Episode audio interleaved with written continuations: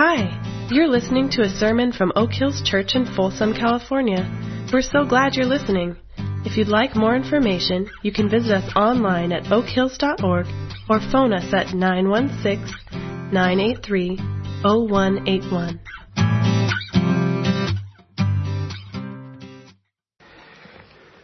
By the way, I uh, last about two weeks ago or three weeks ago, I realized that for about 15 years, I had been sitting over here before the services and during the worship time, and I decided to move and relocate over there. And I've come to a very fast conclusion about that. If you're bored, if you want to be corrupted in some way, move from here over to there. I don't know why. There's just a vibe over there that's, yeah, that's the vibe. That's it. Yes. So it's just an observation. Do with it what you want.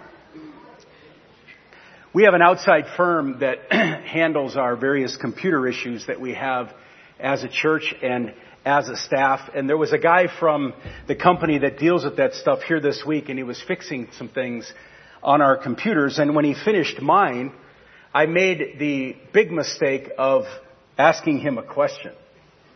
And he did this really good job of explaining what he had done to deal with my computer and the problems that I had. But as he was talking, I could quite literally feel my eyes glazing over and I was just cycling rapidly into this black hole of confusion. I kept nodding my head and I would hear myself saying, uh huh, uh huh.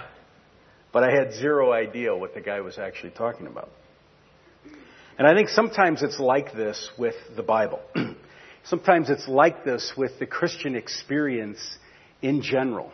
It's this whole new world where there is its own language and its own music. There are these practices that are relatively unfamiliar. There's a whole subculture, and it can be kind of confusing and it can be hard to understand. One of the things we value at Oak Hills, and I think we at least try to prioritize is the why that is behind the what and the how. So we value kind of digging into things and trying to go down as far as we can underneath the surface of things and challenging ourselves to think about more than just the pragmatics of what works and what doesn't work. For as much as we might like it to be, and for much as, as much as we might think it is, at least in my view, Christianity is not simple. Especially in today's culture. We might want it to be simple. We might want to reduce it to a few things we believe and a few things we do. But in my mind, Christianity is far from simple, especially in today's world. So it is good to think carefully about it, to think about the implications of what we read in the Bible, to think about the implications of life in God's kingdom. It's good to do this. It's good to dig deep. But sometimes we focus too much, perhaps, on the complexities. At least I know that I do. And we want to set that aside uh, for the most part over the next seven weeks in this series that we're calling Questions God Asks. For these weeks, we want to simply talk about a few of the questions God asks people in the Bible. It's a very kind of somewhat strange and fascinating phenomena. God asking human beings questions. And all of these questions he asks are short, relatively simple, straightforward, and to the point. So let's begin by talking about a preference for answers. It is impossible to be an authentic person who thinks about the chaos happening all the time in this world or feels what is happening in this world without at least occasionally stumbling upon a tough question for which there does not seem to be an easy answer. Things happen in the world that are just really difficult to understand, so we ask these tough, unanswerable questions like, why Sri Lanka, God? Why cancer? Or if you read about this, I believe it was yesterday, why another shooting in a religious site at a Jewish synagogue in Southern California. When the world seems to make little sense, and more and more it seems to make less and less sense, we ask God hard to answer questions. And this is a good thing. It's good that we do this. And some of us are able to live in the tension of these hard, often unanswerable questions. For some of us, it is enough to feel the freedom to be able to say, God, why? But it seems to me the more typical situation is to come up with quick answers to the difficulties of life because many of us, at least, like answers. Some of us really like answers. In fact, some of us need answers. We need answers so much, we'd rather have incomplete or even wrong answers than live in the tension of the hard questions. And we all know people like this. Could be a wiring thing, could be an upbringing thing, who knows what causes it all. Many of us in this room are like this. Christians are actually prone to this kind of answer seeking. Answers give us a sense that the world works. They give us a sense that God is actually in charge, and so 2 plus 2 equals 4. And again, some of us are wired for this. We like clear explanations. We want answers.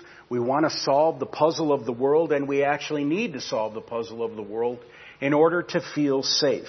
We don't like uncertainty. We don't like loose ends. We don't like questions we can't answer, so we find an answer or we create an answer because having an answer is more important to us than having a good, sound, logical, or biblical answer. Now, there's no doubt God provides us with answers to many of our questions. I want to make sure to say that. God does not leave us adrift, if you will, out to sea with no idea what direction to go. The Bible clearly establishes who God is and what life with Him and in Him is about. He guides us through the Bible, through the Scripture, as we engage it, as we enter into it, as we encounter it. He guides us through His truth. In addition, last Sunday we celebrated the truth that Jesus is risen from the dead, and the risen Jesus interacts with us through His Holy Spirit. He speaks to us. He guides us along through the course of life. He leads us in His ways. So make sure to say this. There are some answers for sure to be found. But one of the ways God guides us is through the questions He asks us. And for seven weeks, we're going to consider uh, a few of the personal questions He asks us. Not philosophical questions. Not big Monty Python meaning of life questions up here. His questions, rather, to us. Personal questions. God teaches us through the questions He asks us. And I don't want to, you know, press on this too hard and try to compel you too much, but uh, this really is, these next seven weeks really are an opportunity for each one of us personally and for us as a congregation to step into the personal side of this, to hear these questions being asked to us each personally. He asks us questions to awaken us, to stir in us, to get us thinking, and to get us feeling uh, about being human, to, to help us enter more fully into the experience of being human. He asks us questions to uh, help us discover ourselves more authentically it's really important. He asks us questions so that we discover who we actually are and aren't more authentically. He asks us questions so we experience in fresh levels and in new ways His grace and His love. And so He asks us questions, if you will, to invite us further up and further into this relationship with Him. So we want to sit in these questions and we want to consider a number of these questions over the coming weeks. And we're only going to look at one each week. And today's question is taken straight out of the passage Manuel read from Genesis chapter 3, where God says to Adam and by extension to Eve, He simply asks them the question, Where are you? Today's scripture, like all the stories we will be considering over the next few weeks, are giant, if you will, floor to ceiling windows through which we can see who God is and what life in His kingdom is actually like. These stories, in other words, flesh out in pretty specific detail what life in the kingdom of the risen Jesus actually looks like and feels like.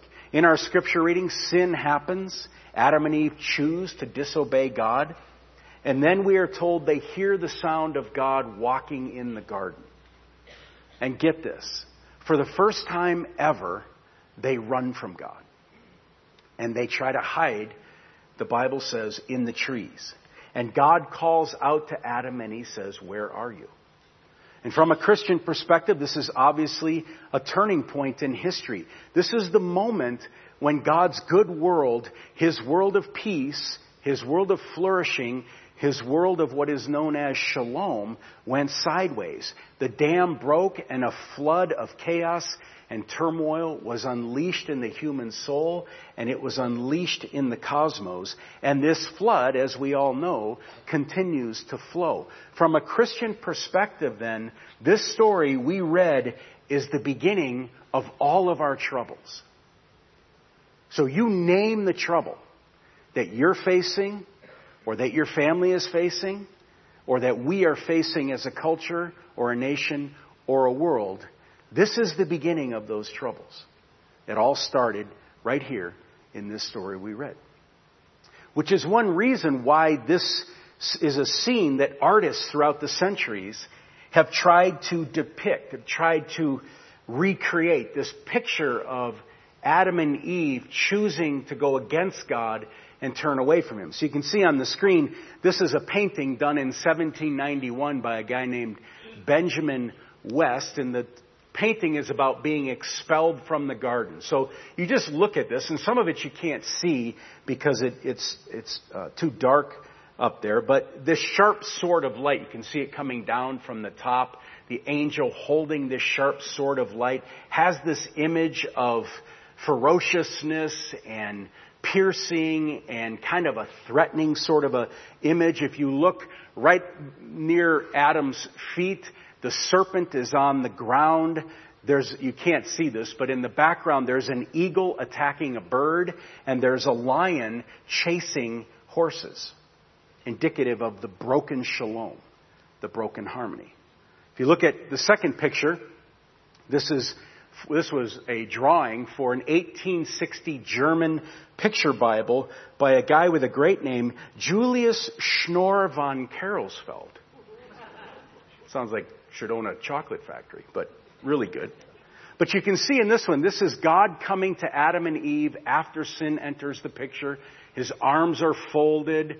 His robe is folded. There's this light shining around him. His head is down and they are looking away on the ground and you can just sort of see the shame in this picture. So let me take a little diversion as we keep thinking about this. Think about a time when a parent texted you and all they said was, where are you? Or when your spouse, call, spouse calls and you answer and you pick up the phone, hello, and all they say is, where are you? How about when your boss texts or emails or calls and says, where are you? It's one of those questions that has this way of stirring up stuff that is embedded in us. The question, in other words, can put us on the defensive. We hear it, or at least some of us do, as an accusation. Or it can feel to some others like an invitation. Huh, someone wants to know where I am because they miss me and they want to be with me. The point is this, and it's an important point for all this, these questions, but in particular this one. The point is, we bring the reality of who we are to a question like this. So the way we hear this question, where are you, is profoundly shaped by who we are in our inner being. Again, this is crucial. Here's what that means. It means the wounds that we carry, the shame we feel, the degree of shame we experience, the confidence with which we live or the lack of confidence with which we live, our identity and where it comes from, and much, much more determine in the moment the way we hear a question like this and the way we will respond to it. Again, this is crucially important. I got an email recently, and the minute I saw the email, my insides started churning. Perhaps you can relate to this. Once I started reading it, what I heard was disappointment. Here's what I heard Mike, you just weren't good enough. You just weren't enough. If you had been enough, then this is what would have happened. But since you weren't enough, this is what's going to happen. They didn't write those words, but that's what I heard. In fact, the email was well written, the situation was explained, but from the very first word, I was fighting with these voices in my head. And I am confident I was interpreting the email at least somewhat correctly. I'm confident that yes, I have in fact disappointed the person who wrote this. I have not been what they all wanted me to be. But the point is, I brought the reality of my inner world to the reading of this email. And it affected how I heard it. And we do this all the time. You brought the reality of your inner world to the hearing of the scripture today. You imputed tones into the voice of God. You imputed an attitude. You imputed feelings into the story. And you got those tones and you got the attitude and you got those feelings right out of your own inner life and you just dumped it right into the story and it affected how you heard the truth from God's Word. We do this all the time. And here's the thing I want us to grasp. And these are not my words, but they certainly resonate with me. My emotional immaturity will block and stop my growth in spiritual maturity. I mean, if I am emotionally immature in whatever way, that at that point of emotional immaturity, I will block and stop my growth in spiritual maturity. If I'm unwilling to let Jesus down into this level of detail in my inner world, meaning if I'm unwilling to let Jesus down into the level of what instinctively goes off in me when I read a particular kind of email, if I'm not interested in Jesus getting down into me that far, then spiritual growth is simply not possible. If we don't allow Him into the details of our inner life that shapes things like how we hear, then genuine spiritual growth is really tough, if not impossible. So you may not have the voices in the head kind of a challenge, but we all bring the reality of who we actually are into our relationship with God and into our relationship with other people. So now back to the question, where are you? What do you think was God's tone when he asked the question? Thunderous and disappointing, like we saw in those paintings?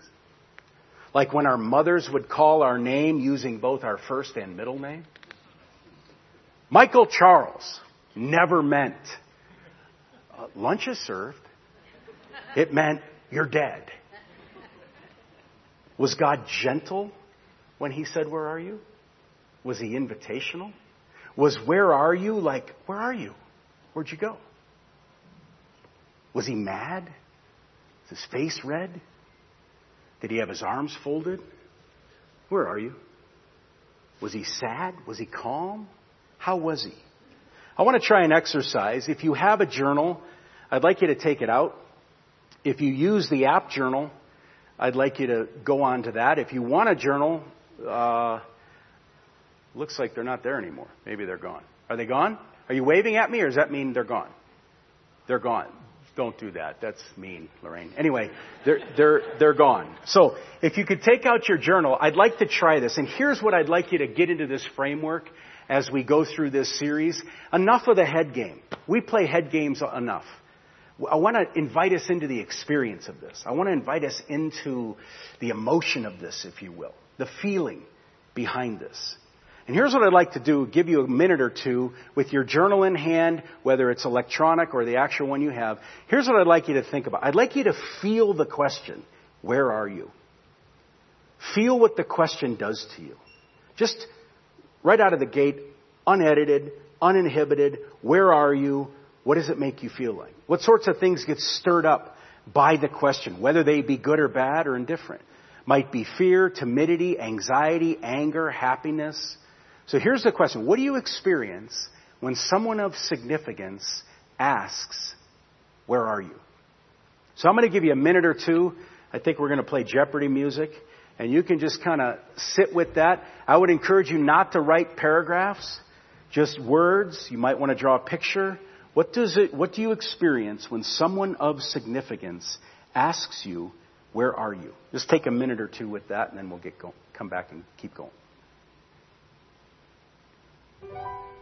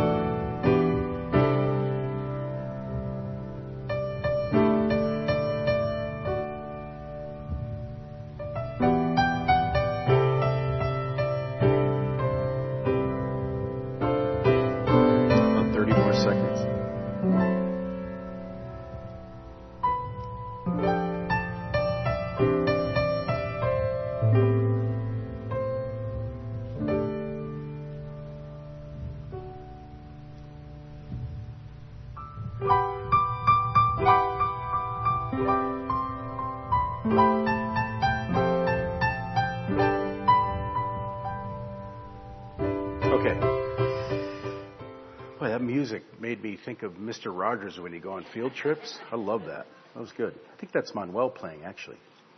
So God's response after sin enters the picture was to ask a question.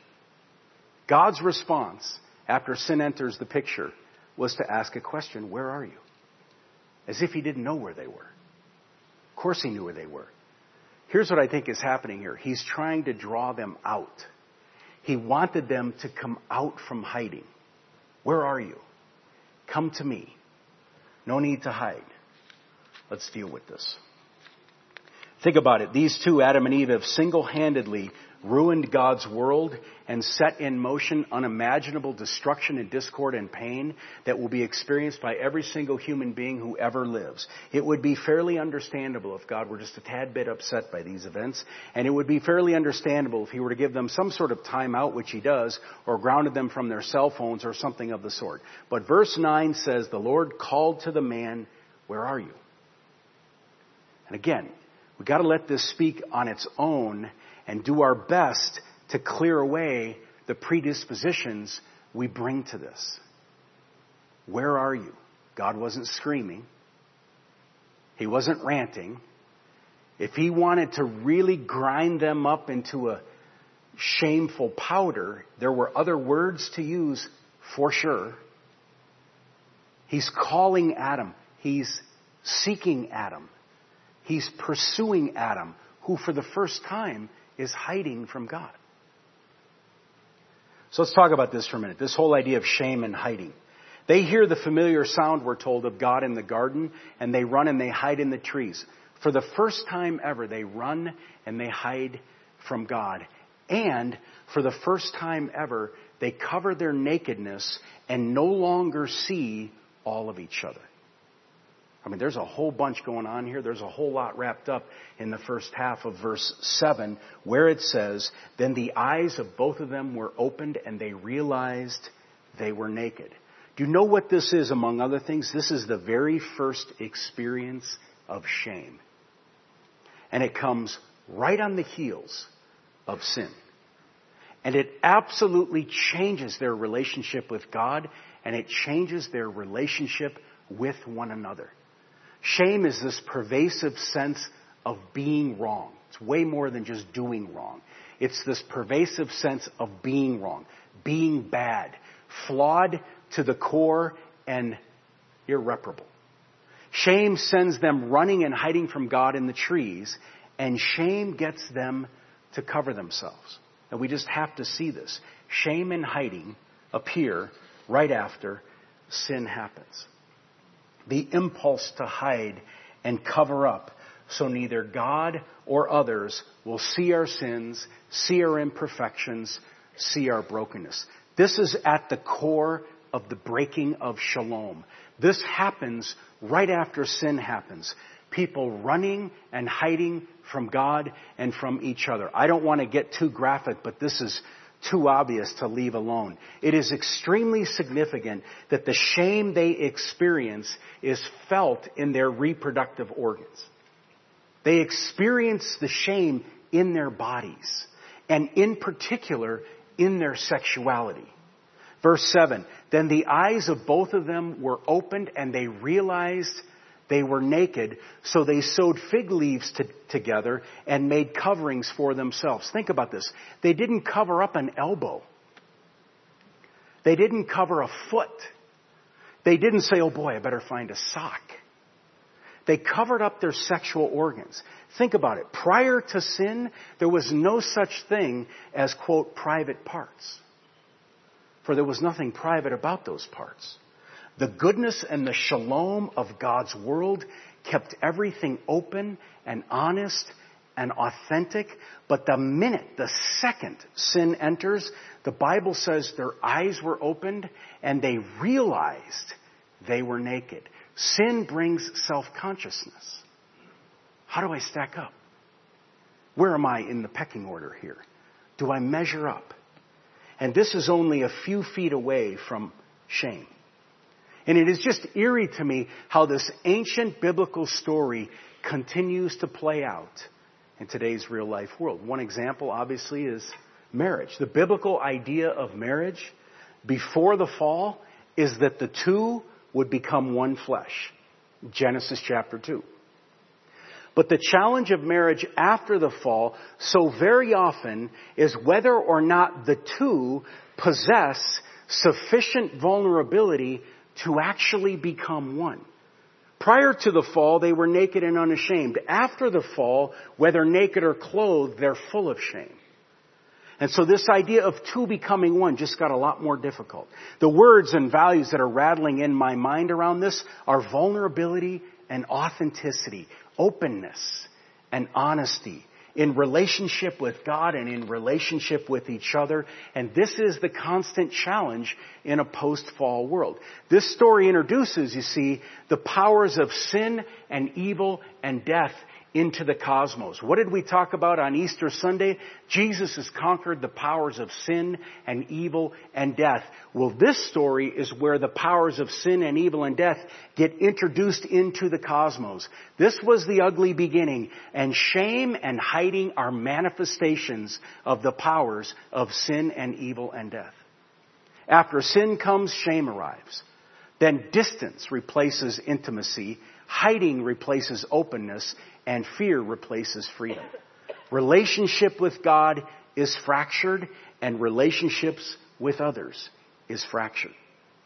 And it is good for us right at this moment to think of our own close relationships, our own family, spouse, parent to child, child to parent, brother to sister relationships and the ways we hide, the ways we cover ourselves from the other the way emotional immaturity establishes the culture of that relationship and hinders the potential of that relationship.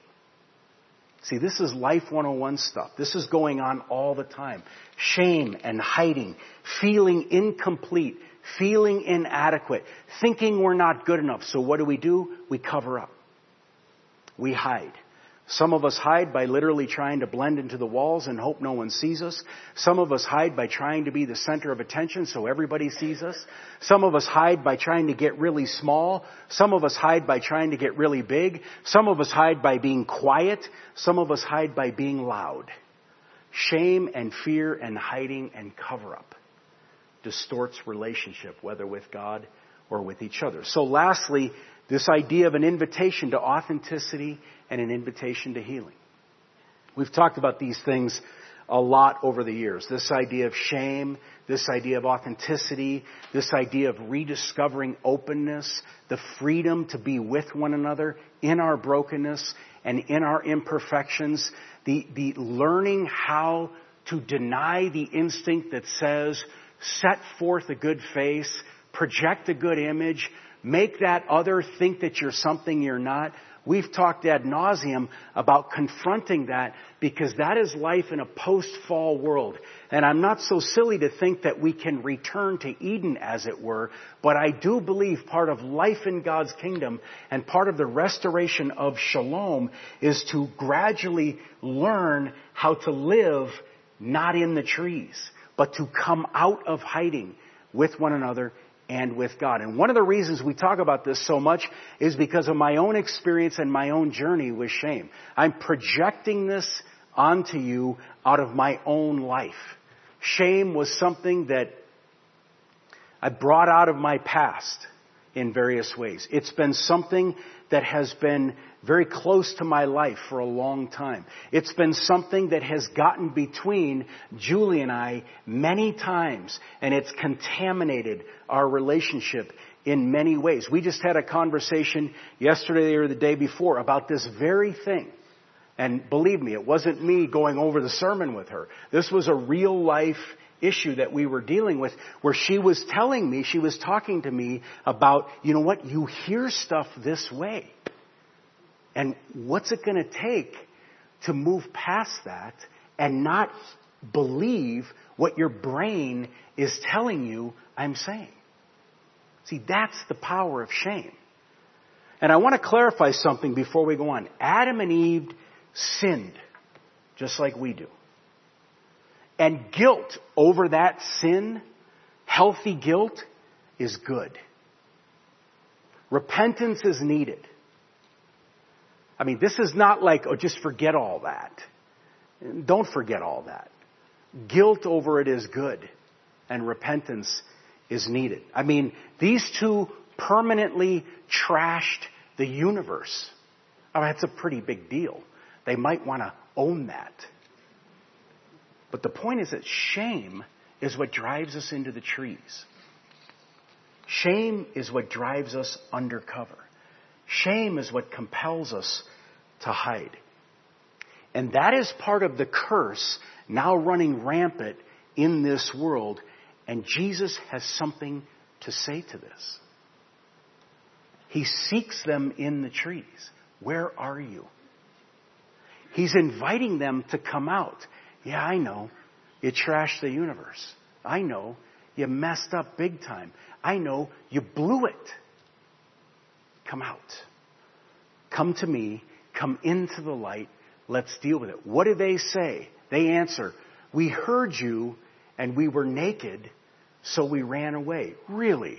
Is that why you ran away?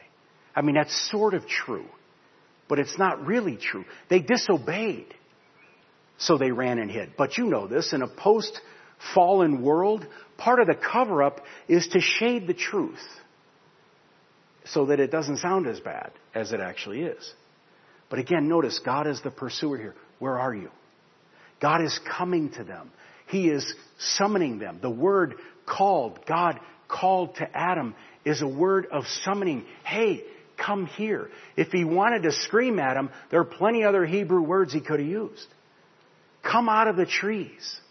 He wants them to come into his light where his love and grace can address their sin and shame and brokenness and restoration can begin. And I'm absolutely fascinated by this. This is this big picture window into the heart of God. Sin happens, chaos is unleashed, and God immediately gets busy with restoration. And if we were to read just a few more verses in Genesis chapter 3, we would come across this most famous phrase where God says to the serpent, there's going to come someone down the line and you're going to strike his heel, crucifixion, and he's going to crush your head, resurrection. Where are you? We might hear the question as an accusation. But God is inviting us out of the hiding and out of the cover up. So this whole thing in this story is about being authentic with God, being real with God, and being real with other people. And I would say, especially, or at least as a starting point, being real with those who are closest to us, because the ones we hide from the most tend to be the ones that are closest to us. It's about being real. It's about being known. It's about really being known. No hiding. No cover up. And in that vulnerability and in that authenticity allowing God's Spirit to restore our relationship with Him and with each other. The resurrection of Jesus Christ was God's proclamation to the powers of sin and evil and death that they were no match for Him. The resurrection was God's return to reign as King over the world and over anyone who was willing to surrender to Him as King, to rule over the particulars of our lives and relationships and challenges and pain, and to change and transform us from the inside out and transform our shame. And this is where this question, where are you, and this series we're in intersects with Eastertide and the celebration of Jesus' return from the dead. The risen king has power over sin and evil and death. So anything, and I mean anything, with even the faintest scent of sin or evil or death can be transformed by the power of the risen Jesus at work in us through His Holy Spirit. The shame, in other words, coursing in our blood and bodies and brains and bones that we've carried for so long and for so long has dictated how we think and how we hear and dictated our default responses and decisions and choices. The shame that has caused us to hide and cover ourselves from God and each other can be broken because Jesus rose from the dead. The shame can be transformed. The power of the shame is not the ultimate power. Right to that source of shame, and only you know what it is. Right to that source of shame, I quote from the song we sang earlier, the king is here. And this is where the rubber really hits the road. The king is here. The king is risen. The power of sin and death and evil have been defeated. This is the gospel. This is the good news. The real question is, will we accept Jesus as our king and invite Him to reign over our shame? Will we invite the King into our hiding? Will we invite the King into the specific emotional immaturity we manifest? Will we invite Him to unleash His power in those places and bring forth something new in us? You see this? This is right at the intersection Jesus is king, Jesus is resurrected, we hide. Shame devours us.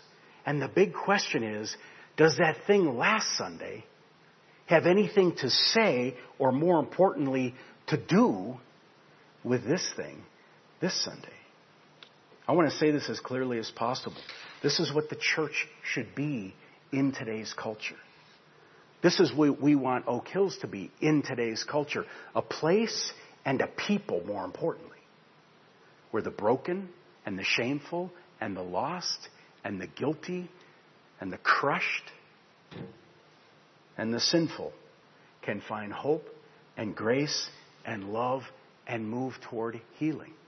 But here's the thing if we, as a person, if I, if you, are hiding in shame and covering up, if we are stuck in the same old emotional immaturities year after year, then we really don't have much to offer this hurting world. Because Jesus is risen from the dead and he's got power over sin and evil and death. But in our case, we still live out of our emotional immaturity because the resurrected Jesus has not come down into that detail and transformed us. See, the resurrected Jesus wants to meet us at the particular point of our shame and fear. And through His Spirit, do His transform work, transforming work. Doesn't happen like that. Takes time. We get all that. But we have to answer His question. And His question is, where are you? Will you come forth? Will we step into the light? Psalm 51:17 as I finish. My sacrifice, O God, is a broken spirit, a broken and contrite heart you, God, will not despise. And here's the thing in order to go anywhere with this, we need each other. This is why the church matters so much on this particular point. We're absolutely silly if we think we've been living our lives hiding, we've been living our lives covering up, and all of a sudden we're going to snap out of it someday and go, I'm going to stop doing that. We need the community of faith to help us move out of the cover and move out of hiding and move into the light of God's love and God's grace. This is the value of community we talk about a lot and that hangs on the wall out there as one of our four important words. And here's the thing about these gatherings in here. The values we talk about in here, things like authenticity and dealing with shame and community and being open and honest with each other, whatever the values are, here's what happens to those values. Those values fall away by the time we hit that door or by the time we put the car in park unless there's somewhere outside of here where we can continue to process these things. There have to be places where these kinds of things can continue to be talked about. So Lorraine's going to come up here in a second and share a little bit about uh, some announcements and in particular about these fire pits that we're going to try to get going during this series. We're going to deal with these questions. In particular today, where are you? And then we'll have different ones going on throughout the series. But these fire pits are not so much about what's the question that we're trying to answer. These fire pits are about here's the question that opens up a topic and we're going to gather in relationships desiring God's transforming power and we're going to walk together into these things. Come out of hiding together and lay down the disguise. So, Lorraine, are you here? Oh, there you are. Good. Where are you? Yeah. that was funny. It was like a can't see the forest for the trees thing. Uh, yes, as Mike mentioned, we wanted to have an opportunity for um, for you to be able to gather and ha- continue the conversation, continue the dialogue around these questions that are posed each week. Um, today being God asking, where are you? So you will see in the back of the auditorium today, there's 14 different gatherings uh, for you to choose from to be a part of, and they start calendar-wise with the table on the left. So this week we have three different opportunities that you can uh, be a part of. The first one starts tonight. So you can go in the back, uh, take a look at those. They extend throughout the month, and there'll be different questions that we look at each week. Uh, and then if you want to be a part of a group that might continue over several weeks, you'll see some of those on the far right. Uh, we have a couple of hosts that are going to host more than one. So if you wanted to continue to go to a few with a particular host, you can do that. Also with each clipboard, you'll see a little piece of paper you can take with you if you sign up for a group, which will remind you what you signed up for the date, the address, all of those things. Um, and the last thing I want to mention that you'll see is that the spots for the nine o'clock folks are limited to I think six um, because we want to leave a few slots for the eleven o'clock folks as well. So. Uh, take a look after the service. Go back there. We'd love to see these groups get uh, filled up. You can go to more than one, and um, I look forward to hearing about the great conversation that happens at those groups. Um, also, you heard that the journals uh, are, are, gone, which, yay for all the great response. We are going to place an order for more of those. We hope to have them next Sunday. Um, if you have your own journal you want to bring as well, we encourage you to do that, and you can also journal in our church app. So that's another place that you can do that. If you did grab a journal today, we want to remind you you can pay for those. They're five dollars on your way out today at the Welcome Center uh, you can pay for the journals that you grabbed today in the back. So uh, that's also the last announcement that I want to mention has to do with our Brazil trip, which is coming up. Uh, short-term missions are an important part of what we do. We believe that they matter and they're an important part of our own formation and growth, as well as the friendships and relationships that we build uh, in all these other places with our ministry partners. And our Brazil trip is coming up in August. So if you are thinking about being a part of that one and doing ministry um, in the favelas, the slums of Sao Paulo, Brazil, with a team, uh, your applications are due for that on May 15th, and you can pick up more information about that out in the lobby on your way out. And with that, I want to invite you to stand and receive this benediction. As you go, may you revel in the goodness of our great God who sees you and loves you deeply. The peace of Christ be with you all. Great. Thank you so much for coming. I want to remind you there's food in the back and if you're visiting with us today, we'd love a chance to meet you up front here or at our welcome center. Thanks for coming.